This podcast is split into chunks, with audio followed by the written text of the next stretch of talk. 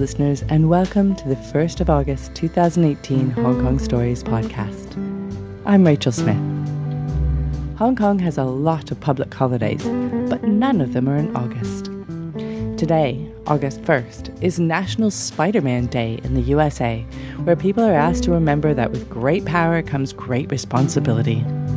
We in Hong Kong have a different kind of hero, one of my personal favourites, McDull. He has a heart of gold, isn't very smart, and is ordinary in every way. However, he has big dreams. He's perfect and adorable, just like Hong Kong. In between watching clips of McDull and dreaming our own big dreams this week, we'll be listening to this week's story from Joyce, who tells us about her journey from ordinary to extraordinary. But before we go there, a moment's pause while we say thanks to our audiences in Hong Kong for tuning in and listening to our podcast. We are so happy to see so many listeners from our hometown listening to our stories.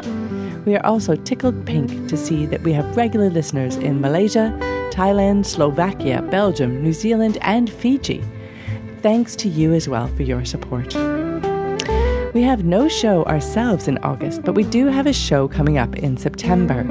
Find details on the website at hongkongstories.com, where you can find information about all our shows, past podcasts, photos of our storytellers, and so much more. Have a rummage through at hongkongstories.com. Now, this story was told before a live audience at the Fringe Club in Hong Kong at our April 2018 show with the theme Face the Music. Here is a story from Joyce.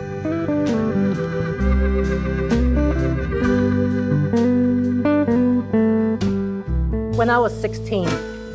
I had the best summer romance.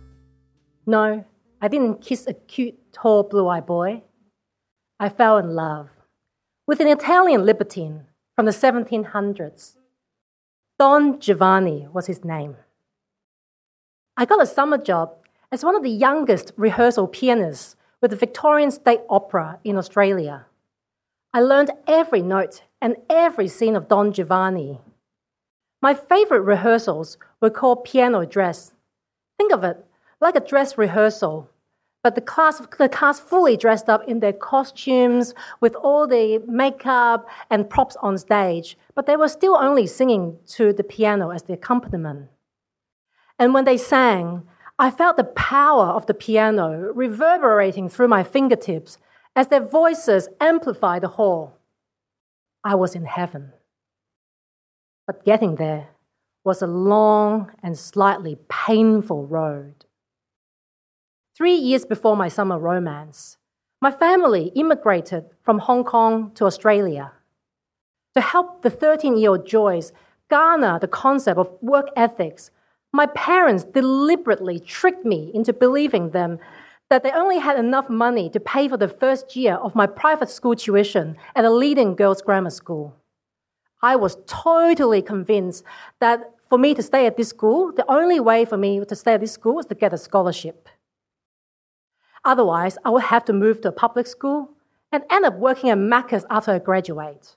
No freaking way. I thought long and hard about my options. I could barely speak English, so the prospect of me getting an academic scholarship was next to zero my only lifeline was to pursue a music scholarship. I had one month to sharpen up my secret weapon, the piano, the painful toy I had loathed for so many years, all thanks to Mrs. Ku, my Chinese Indonesian piano teacher back in Hong Kong. I was six years old when I first climbed onto Mrs. Ku's piano stool. The room felt like an icebox and smell of tiger balm. Even today, the smell of tiger balm still makes my stomach churn. On that very first day at Mrs. Koo's school, as Mrs. Koo slipped a step stool underneath my dangling feet, she began reciting her rules to me that are still forever ingrained in me today. One, I must practice one hour each day. Two, I mustn't touch the songs until I had done 30 minutes of scales and, and technical studies. Anyone who has had piano lessons would probably agree with me that the scales were the worst. I hate, hate, hate scales. Three, if my performance at any lesson was deemed to be unsatisfactory, I would have to stay behind in her Tiger Balm icebox and practice till I got it right. There was no going home, there was to be no dinner. I dreaded Saturdays. Every Saturday, I had to catch a bus and two trains to face the music at Mrs. Khoo's. Anytime I would muck up the rhythm, Mrs. Khoo would help me count by slapping a long ruler on the side of her piano. Bang, one ender, bang, two ender, bang, three ender. It once landed on my wrist when she got totally mad because I could not, for the life of me, master syncopated rhythm. While Mrs. Khoo was the army sergeant type of teacher, under her guidance, I did march through my exams pretty quickly. I even skipped grades a couple of times. By the time I landed in that audition room for a music scholarship at Firbank Grammar School in Australia, I finished grade seven of the Associated Board of Royal School of Music exams. The stakes were high. This audition, in my teenage mind, determined whether I'll be flipping burgers for the rest of my life or end up having a corner office at some dream job. I had one chance to perfect a 30 minute repertoire that transitioned from the polyphonic motifs of the Baroque era to my favorite rubato phrasings of the Romantic era, balanced with an elegant and perfectly crafted Mozart sonata in between. I fitted in five hours of practice each day, even during the school week. I got up at 5 a.m. to squeeze in two hours before school, and it paid off.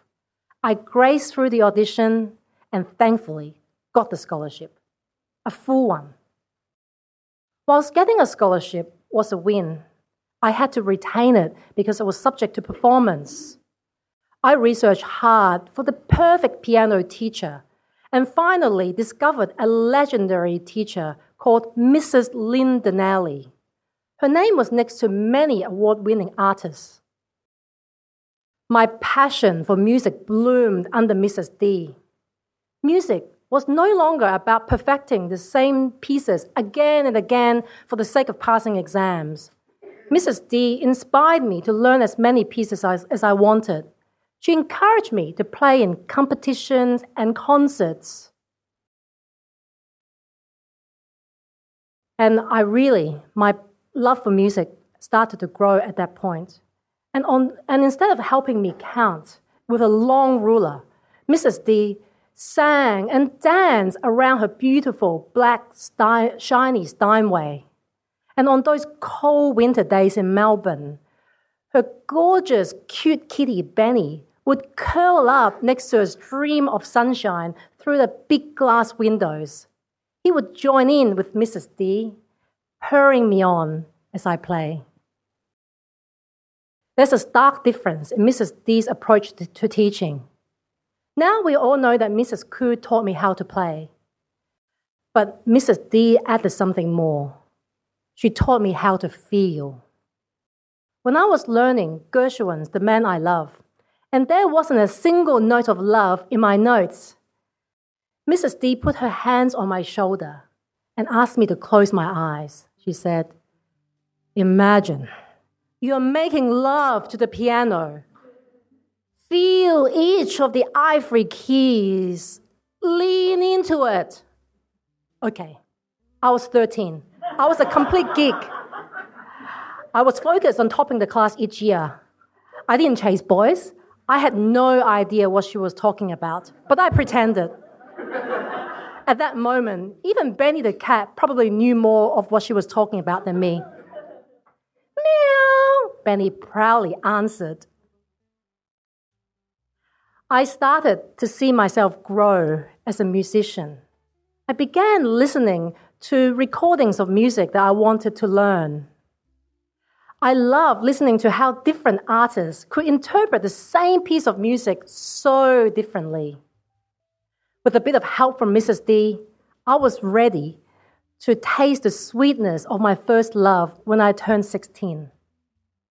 sitting at the rehearsal of the piano dress with the Victorian State Opera. I felt my fingers caressing the lustrous keys. I felt my body being seduced by the, the notes of Là ci darem la mano.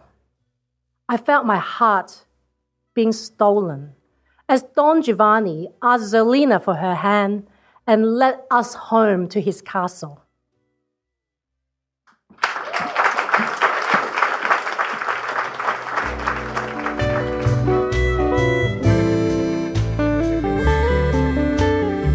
Thanks for listening to this story brought to you by Hong Kong Stories. If you like listening to these stories, why not leave us a review on your favorite podcast platform? If you find all of our storytelling wonderfully inspiring and you feel like giving storytelling a try yourself, come to a workshop where we can help you for free to find your best story. No need to come with a fully formed story, just a fragment or an idea will do. Our hosts will help you craft your story to be the best it can be. Find information on how to find the next workshop on hongkongstories.com. Thanks also go out to our unsung hero of this podcast. Today, it's Yuri, who curated and directed our April 2018 show. Thanks for all your work, Yuri. The music on this podcast was written and performed by Andrew Robert Smith. Everyone has a story to tell. May your week be filled with superheroes, your favorite music, and a sublime appreciation of the mundane.